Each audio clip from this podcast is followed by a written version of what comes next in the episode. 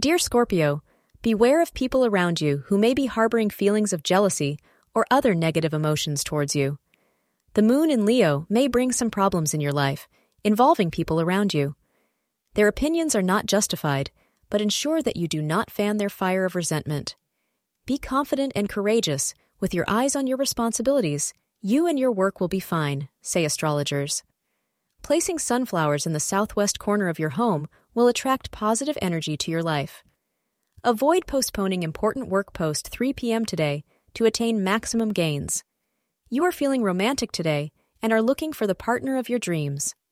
Don't just look at those in your immediate circle, for your true love may be a far distance from you. If you are seeking a partner on the internet, you may be fruitful at this time. Use these positive aspects to your advantage and make the most of your positive romantic prospects. Thank you for being part of today's horoscope forecast. Your feedback is important for us to improve and provide better insights.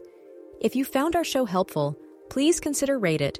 Your support helps us to continue creating valuable content. Thank you for being here and see you tomorrow.